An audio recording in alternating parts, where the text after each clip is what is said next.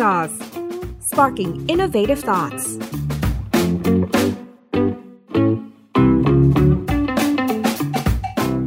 Tech Sauce Podcast. Mice Series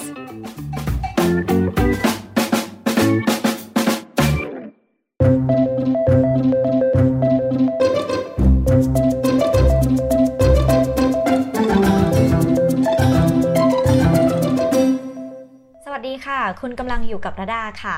สวัสดีค่ะ คุณกำลังอยู่กับมิหมีจากทาง Tech Source นะคะ เดี๋ยววันนี้เนี่ยเราจะมาพูดคุยกับเรื่องประเด็นร้อนนะคะ ที่หลายๆ คนกำลังให้ความสนใจค่ะ ก็คือเรื่องของความยั่งยืนนั่นเองนะคะ จากเหตุการณ์ของความผันผวนทางธรรมชาติค่ะอย่างภาวะโลกร้อน แล้วก็ที่กำลังเกิดขึ้นอยู่ทั่วโลกนะคะทำให้เรื่องของความยั่งยืนหรือว่าหลาย ๆ คนใช้คำว่า sustainability นะคะ และการรักษาสิ่งแวดล้อมเนี่ยกลายเป็นเทรนด์ฮอตนะคะที่นักธุรกิจทั่วโลกนะคะต่างให้ความสำคัญแล้วก็จับตามองเป็นอย่างมากคุณระดา ดังนั้นวันนี้นะคะใน MICE Series Podcast episode ที่ 5 ค่ะ เราก็จะมาคุยกันเรื่องนี้โดยตรงเลยนะคะ ใช่ค่ะ เพราะว่าวันนี้นะคะต้องบอกว่าเราจะมาเจาะลึกกันถึงเทรนด์รักโลกนะคะ ที่อย่างที่พี่มิมิได้เกริ่นไปนะคะว่ากำลังมาแรงในแวดวงธุรกิจกันเลยค่ะ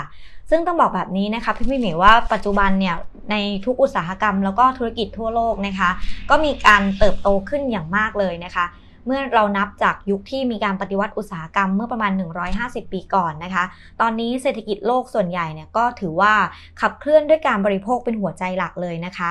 ซึ่งถ้าเกิดว่าเราลองมองนะคะ แต่ละธุรกิจแต่ละอุตสาหกรรมเนี่ยก็ล้วนแล้วแต่มีความเกี่ยวข้องของกับสิ่งแวดล้อมกันทั้งสิ้นนะคะ ไม่ว่าจะเป็นทั้งในฐานะของ คนที่จะสร้างผลกระทบเองก็ตาม หรือว่าคนที่ได้รับผลกระทบเองก็ตามเช่นกันค่ะ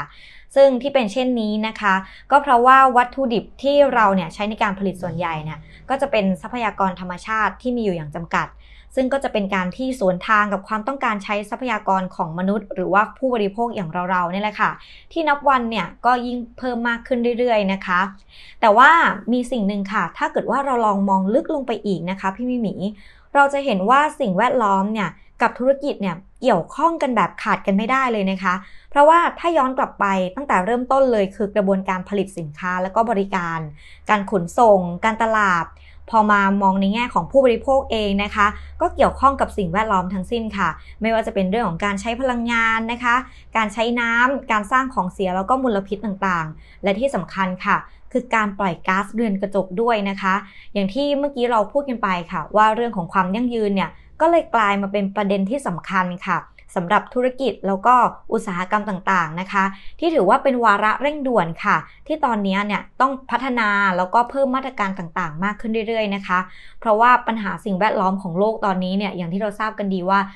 ทวีคูณความรุนแรงมากขึ้นเรื่อยๆเลยค่ะ ใช่แล้วค่ะคุณระดาแล้วก็ด้วยความที่อุตสาหกรรมต่างๆ ค่ะ เริ่มหันมาให้ความสำคัญมากขึ้นกับเรื่องของสิ่งแวดล้อมนะคะ ในปัจจุบันเนี่ยก็เลยมีระบบบริหารจัดการสิ่งแวดล้อมที่ได้รับการเชื่อถือว่าเป็นมาตรฐานที่ยอมรับในระดับโลกค่ะอย่างเช่น มาตรฐาน ISO 14001 นะคะ ที่เป็นมาตรฐานระบบการจัดการสิ่งแวดล้อมที่กำหนดไว้ให้กับองค์กรนะคะ ให้ความสำคัญกับการจัดการสิ่งแวดล้อมโดยตรง หรือว่าอย่างตัว ISO 14064 ค่ะ เป็นมาตรฐานการจัดการก๊าซเรือนกระจกค่ะ ที่จะทำให้ภาคธุรกิจสามารถวัดแล้วก็รายงานการปล่อยก๊าซเรือนกระจกที่สอดคล้องกับระดับสากล PAS 2060 ซึ่งเป็นมาตรฐานการตรวจสอบ ความเป็นกลางทางคาร์บอนของ British Standards Institution ด้วยค่ะ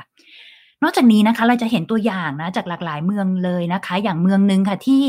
น่าสนใจมากๆคุณระดา เช่นเมืองอย่างสต็อกโฮล์มนะคะ เป็นเมืองหลวงค่ะ แล้วก็เมืองที่ใหญ่ที่สุดของสวีเดนเรียกว่าน่าไปมากมีโอกาส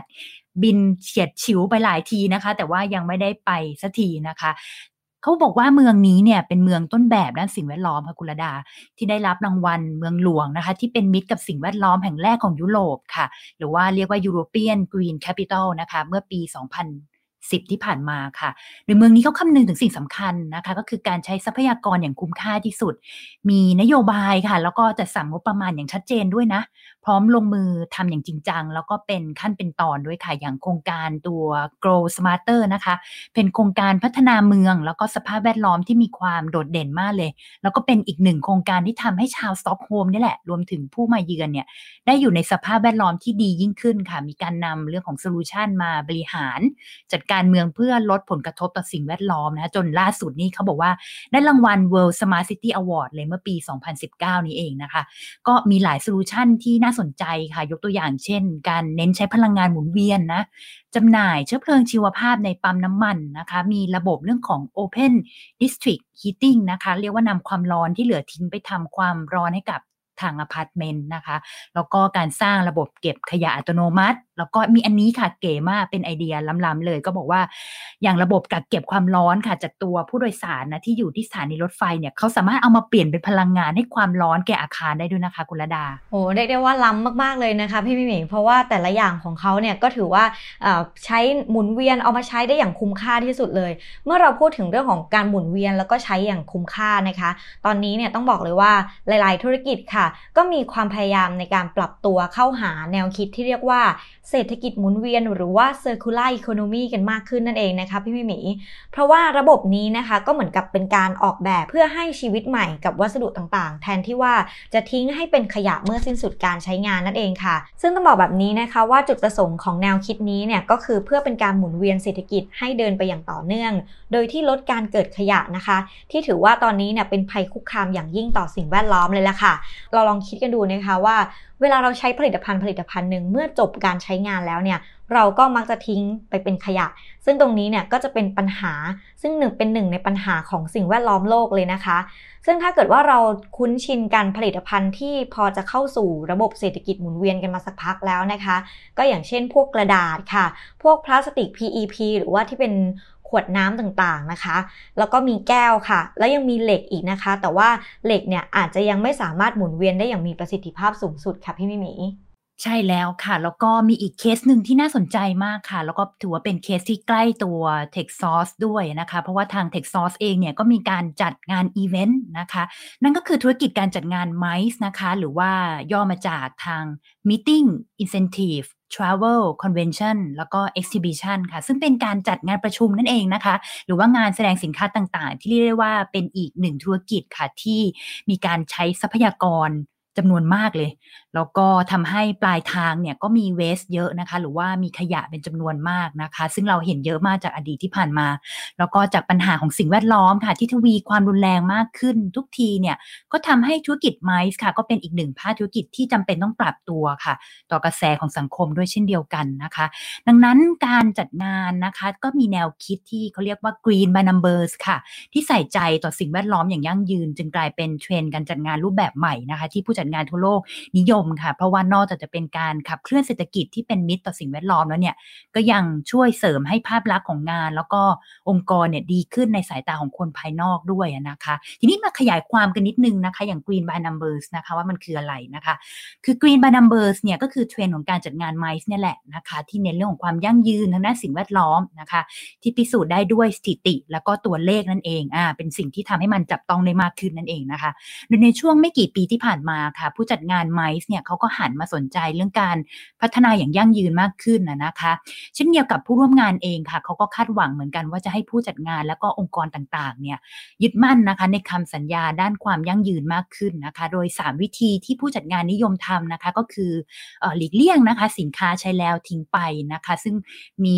ผลสำรวจมาก็คือ 64%นะคะเช่นงดใช้ผลิตภัณฑ์ประเภทพลาสติกนะคะ ใช้ครั้งเดียวทิ้งนะคะ หรือว่าอย่าง single use พลาสติกนะคะ งดใช้ดอกไม้สด แล้วก็วัสดุจากโฟมนะคะ ในการตกแต่งสถานที่เป็นต้นนะคะ รวมถึงการนำสิ่งของกลับมารีไซเคิลได้นะคะ 18%นะคะ เลือกอาหารแล้วก็เครื่องดื่มประเภทออร์แกนิกจากท้องถิ่นนะคะ 49%เลยค่ะ ก็ถือว่าเป็นตัวเลขที่น่าสนใจมาก แล้วก็ทาง t e x a s เองในฐานะของคนที่เป็นผู้จัดงานใหญ่ระดับ global นะคะ ก็คิดเหมือนกันว่าเอ้ยเราก็ต้องปรับตัวนะคะ แล้วก็ยึดหลักเรื่องของ green by numbers ด้วยค่ะ อืมค่ะ นอกจาก t e คซอสนะคะ ที่เราเนี่ยจะยึดหลักนี้ในการจัดงานแล้ว เพราะว่าเราจัดงานระดับ international อย่างที่พี่มิมีบอกนะคะ อีกหนึ่งงาน international ที่ตอนนี้เนี่ยถือว่าเป็นกระแสกันทั่วโลกเลยนะคะ ก็คือเรื่องของมหกรรมกีฬาโอลิมปิกนั่นเองค่ะพี่มิมี ที่ต้องบอกว่าจริงๆเนี่ยมหกรรมกีฬาโอลิมปิกนะคะหลาย ๆ คนอาจจะยังไม่รู้ เพราะว่ามหกรรมกีฬานี้นะคะ เป็นงานไมซ์ที่ ให้ความสำคัญกับเรื่องของความยั่งยืนมาก ๆ เลยทีเดียวค่ะ พี่ก็เป็นแฟนพันธุ์แท้นะคะของรายการโอลิมปิกคนหนึ่งเลยเรียกว่าดูตั้งแต่เล็กมาจนโตเลยนะคะ นี่ตอนนี้ก็นั่งดูนะคะ ช่วงมาดูย้อนหลังช่วงกลางคืนเนี่ยเห็นการเปลี่ยนแปลงไปค่อนข้างเยอะมากเลยค่ะ เพราะว่าธีมเรื่องของความยั่งยืนเนี่ยมาเด่นชัดเอามากๆนะคะ ในในปีนี้นะคะ ที่กรุงโตเกียวนะคะ ซึ่งคอนเซปต์ความยั่งยืนของการจัด โอลิมปิก แล้วก็พาราลิมปิกเนี่ยนะคะ ซึ่งเป็นงานที่เขาจัดกันต่อเนื่องเลยนะคะอยู่ภายใต้คอนเซปต์ที่เรียกว่า be better together for the planet and the people ค่ะ โดยกำหนดธีมความยั่งยืนหลักของ sustainability plan นะคะ บนฐานของประเด็น ความยั่งยืนที่เป็นที่หารือกันในระดับโลกนะคะที่หลายๆคนน่าจะคุ้นเคยกันอย่าง SDG ทั้ง 17 เป้าหมายค่ะ โดยครั้งนี้นะคะการจัดการแข่งขันกีฬาโอลิมปิกที่โตเกียวเนี่ยเขาจะสร้างเรื่องของ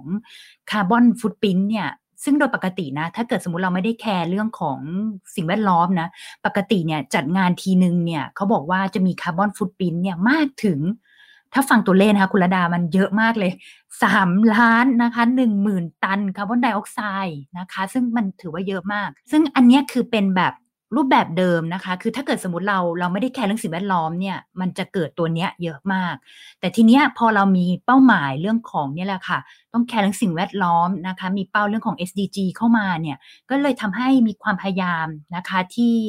จะกำหนดนะคะว่าเเราจะลดยังไงเราจะหลีกเลี่ยงการปล่อยคาร์บอนได้อย่างไรนะคะทำให้เขามีแผนออกมาค่ะ แล้วแผนที่เขาทำออกมาเนี่ยทำให้ช่วยลดการปล่อยก๊าซเรือนกระจกได้มากถึง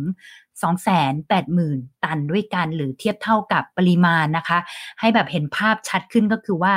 เท่ากับ ก๊าซเรือนกระจกค่ะ จากการใช้พลังงานเนี่ยต่อปีมากกว่า 30,000ครัวเรือนด้วยกันค่ะ ทีนี้เขาทำยังไงบ้างนะคะ เดี๋ยวเรามาดูในรายละเอียดเขาบอกว่าสิ่งที่ผู้จัดเลือกใช้อะนะคะ อันนี้มีดังนี้ค่ะ ก็มีตั้งแต่เรื่องของกระแสไฟฟ้านะคะ ที่ใช้ในสถานที่แข่งขันนะคะ แล้วก็พวกสิ่งอำนวยความสะดวกทั้งหลายแหล่นี่ยค่ะในการจัดงานแข่งขันโอลิมปิกเกมโตเกียวครั้งนี้นะคะ จะมาจากแหล่งผลิตนะคะที่เป็นพลังงานหมุนเวียนนะคะ โดยไฟฟ้าเนี่ยจะมาจากพลังงานชีวมวลจาก ไม้ที่เหลือจากการก่อสร้างหรือการตัดไม้นะแล้วก็เป็นจากพลังงานแสงอาทิตย์ด้วยค่ะ ที่บางส่วนเนี่ยมาจากการผลิตไฟฟ้าในพื้นที่ที่รับผลกระทบจากแผ่นดินไหวครั้งใหญ่นะคะจากสึนามิเมื่อปี 2011 ที่ผ่านมานะคะ แล้วก็นอกเหนือจากนี้ค่ะยังมีการกระตุ้นนะคะ ให้มีการใช้รถยนต์ไฟฟ้าค่ะ ที่ใช้เทคโนโลยีเซลล์เชื้อเพลิงนะคะเป็นการเอาไฮโดรเจนเหลวนะคะมาเป็นเชื้อเพลิงนะคะจำนวนทั้งหมด 500 คันค่ะ ในช่วงระหว่างที่มีการแข่งขันกีฬา แล้วก็ไฟที่ถูกจุดนะคะในกระถางคบเพลิงค่ะ ที่มีการวิ่งนะส่งต่อกันมาเนี่ยเรื่อยๆเนี่ยคนที่วิ่งคบเพลิงอะนะคะ ตลอดช่วงที่มีการจัดงานก่อนการจัดงานนะคะ ก็จะมีการใช้เชื้อเพลิงตัวไฮโดรเจนค่ะ รวมถึงแหล่งพลังงานบางส่วนค่ะ ที่ใช้ในหมู่บ้านนักกีฬาด้วยก็มาจากพลังงานไฮโดรเจน เช่นเดียวกันนะคะ แล้วก็นอกจากนี้ค่ะการจัดการแข่งขันโอลิมปิกในครั้งนี้เนี่ยเขามีการใช้สถานที่เดิมค่ะ เอามาแบบ renovate นะคะแล้วก็เรียกว่ามีการใช้สถานที่เดิมเนี่ยมากถึง 60%ด้วยกันนะคะให้เป็นประโยชน์สูงสุดเพื่อลดผลกระทบด้านสิ่งแวดล้อมจากการก่อสร้างสิ่งใหม่ๆนะคะแล้วก็ลงรายละเอียดไปถึงว่าพวกอุปกรณ์แล้วก็สิ่งของที่ใช้ในการจัดงานนะยกตัวอย่างเช่นคอมพิวเตอร์นะคะ ก็จะต้องจัดหามาด้วยวิธีการเช่าให้มากที่สุดนะคะ แทนที่จะแบบ คอยไปซื้อใหม่นะคะ แล้วก็ของพวกนี้พอมันเกิดการนำมาใช้ซ้ำนะคะ เป็นสิ่งที่รีไซเคิลเนี่ยมีมากถึง 99%เนี่ยมันก็จะช่วยทำให้ลดเรื่องของภาวะการใช้พวกทรัพยากรแบบสิ้นเปลืองได้นะคะ หรือว่านอกจากหากผลิตใหม่นะคะ ก็ต้องใช้วัสดุที่มาจากรีไซเคิลด้วยนะ โดยไอเทมที่ทำจากวัสดุรีไซเคิลอะค่ะที่ได้รับความสนใจนะตั้งแต่ก่อนการแข่งขันเริ่มเลย ก็ มีรายละเอียดเยอะมากนะคะ ตั้งแต่อันแรกเลยนะคะ ที่พี่สังเกตเห็นเลยนะคะ ก็คือเรื่องของคบเพลิงโอลิมปิกก็ทำมาจากอลูมิเนียมนะคะรีไซเคิลจากวัสดุเหลือใช้ค่ะ จากการก่อสร้างที่อยู่สำเร็จรูปนะคะ เพื่อผู้ประสบภัยแผ่นดินไหว แล้วก็สึนามิในปี 2011 ค่ะ แล้วก็ชุดเครื่องแบบสำหรับผู้วิ่งคบเพลิงนะคะ ยังทำจากวัสดุที่ได้จากการรีไซเคิลขวดพลาสติกด้วยนะคะ แล้วก็อันนี้ค่ะเหรียญรางวัลที่เราเห็นนักกีฬาเนี่ยเขาเอ่อชูนะคะ ตอนที่เขารับรางวัลกันเนี่ยนะเขาบอกว่าตัวเหรียญรางวัลเนี่ยยังทำจากตัวขยะอิเล็กทรอนิกส์นะคะขนาดเล็กเอามารีไซเคิลค่ะ อย่างเช่นพวกมือถือเก่านะคะที่ประชาชนเนี่ยนำส่งให้มากกว่าถึง 6 ล้านเครื่องนะคะ ก็เอามาทำการรีไซเคิลนะคะ แล้วก็นี่เนี่ยค่ะโพเดียมนะคะรับรางวัลก็เหมือนกันนะคะทำจากวัสดุที่มาจากการรีไซเคิลนะคะบรรจุภัณฑ์พลาสติกต่างๆ ที่ประชาชนเนี่ยนำส่งให้มากถึงเกือบ 12 ตันด้วยกัน แล้วก็ขยะพลาสติกในทะเลด้วยนี่เรียกว่าบ่งบอกนะคะว่าญี่ปุ่นเนี่ยเขาแคร์แล้วก็ลงรายละเอียดนะคะให้ความสำคัญกับเรื่องนี้มากเลยค่ะ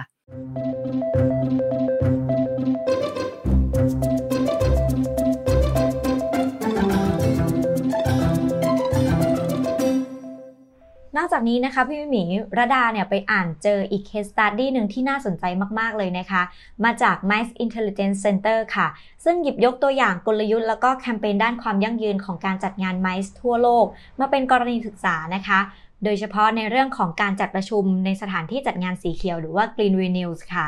สำหรับการจัดงานไมซ์ในสถานที่สีเขียวนะคะ หรือว่า Green Venue Exhibition สถานที่จัดงานไม้นะคะ หรือที่เราเรียกกันว่าเวนิวค่ะ ถือเป็นองค์ประกอบหลักของการจัดงานนะคะ ที่ผู้ประกอบการเนี่ยต้องให้ความสำคัญค่ะ นอกจากเรื่องสถานที่จะได้รับรองตามมาตรฐานสากลแล้วนะคะ อีกหนึ่งสิ่งที่ต้องให้ความสำคัญก็คือ สถานที่จัดงานควรได้รับการรับรองว่าเป็นสถานที่สีเขียวค่ะ คือเป็นสถานที่ในการจัดงานแบบประหยัดพลังงานนะคะ มีการจัดการน้ำแล้วก็จัดการขยะอย่างมีประสิทธิภาพ หรือว่าเป็นสถานที่ที่ผ่านการประเมินตามมาตรฐานความยั่งยืนนะคะ เช่น ISO 140 001 ค่ะ เราลองมายกตัวอย่างกันนะคะ ว่ามีงานอะไรบ้างที่ใช้สถานที่จัดงานสีเขียวนะคะ ยกตัวอย่างเช่น งานจัดแสดงสินค้าและนิทรรศการ IMEX อเมริกา 2018 ที่ประเทศสหรัฐอเมริกานะคะ สถานที่จัดงานของงานนี้เนี่ยก็คือ d i v e n a t i o n Resort Las Vegas ค่ะซึ่งก็เป็นรีสอร์ทระดับแนวหน้าเลยนะคะ ที่มีการดำเนินโครงการด้านความยั่งยืนแบบองค์รวมค่ะ โดยเน้น 4 ด้านด้วยกันก็คือ 1. อาคารสีเขียวหรือ Green Building 2. การดำเนินงานที่รับผิดชอบต่อสิ่งแวดล้อมนะคะ หรือว่า environmentally responsible operations ค่ะ 3. ก็คือการจัดประชุมและกิจกรรมสีเขียวค่ะ หรือ green meetings and events ค่ะ และอย่างสุดท้ายค่ะ การมีส่วนร่วมของผู้มีส่วนได้เสียหรือ stakeholder engagement ค่ะ แนวทางในการสร้างความยั่งยืนในรีสอร์ทนะคะ ก็อาจจะเป็นการทำให้ 100%ของไฟฟ้าที่ใช้ทั้งหมดในรีสอร์ทเนี่ย เป็นพลังงานหมุนเวียนจากฟาร์มกังหันลมในภูมิภาคนะคะ ทางนี้ก็เป็นการชดเชยการปล่อยก๊าซคาร์บอนไดออกไซด์นั่นเองค่ะ แล้วก็ยังมีเรื่องของห้องพักนะคะ ห้องพักทั้งหมดเนี่ยก็จะมีการใช้หลอดไฟแบบ LED ค่ะ เพื่อประหยัดพลังงานไฟฟ้านะคะ ขณะที่ขยะทั้งหมดนะคะ ก็จะถูกจำแนกตามประเภท เพื่อนำไปทำปุ๋ยหมัก หรือว่านำกลับไปรีไซเคิลอีกครั้งค่ะส่วนด้านอาหารนะคะ ที่เหลือจากการประชุมก็จะนำไปบริจาคให้กับท้องถิ่น หรือว่าองค์กรการกุศลนั่นเองค่ะพี่มิมิ ค่ะและนั่นนะคะก็คือเทรนด์ในเรื่องของ sustainability นะคะหรือความยั่งยืนที่กำลังเกิดขึ้นทั่วโลกค่ะ พร้อมกับการนำไปใช้ในธุรกิจต่างๆนะคะสำหรับ episode ถัดไปค่ะทั้งพี่มิมิแล้วก็ระดานะคะ ก็จะมาเจาะลึกแล้วก็เล่าให้ฟังถึงแนวคิด Green by Numbers นะคะที่เข้ามาปรับใช้ในธุรกิจในอุตสาหกรรมไมซ์กันค่ะ ว่าเขามีแนวทางในการปฏิบัติอย่างไรนะคะ เพื่อจะช่วยให้เกิดการจัดงานได้อย่างยั่งยืนมากขึ้นค่ะ รวมไปถึงนะคะ เราจะมีการมาแชร์ case study ต่างๆ ที่น่าสนใจมากมายรอติดตามรับฟังกันใน episode หน้าค่ะใช่เลยค่ะกุลดาก็เดี๋ยวรอบหน้านะคะ มีไฮไลท์อีกหลาย ๆ อันที่น่าสนใจแล้วก็น่าติดตามต่อนะคะ อย่าพลาดเลยแล้วพบกันใหม่ใน episode หน้าค่ะ ขอบคุณค่ะ สวัสดีค่ะ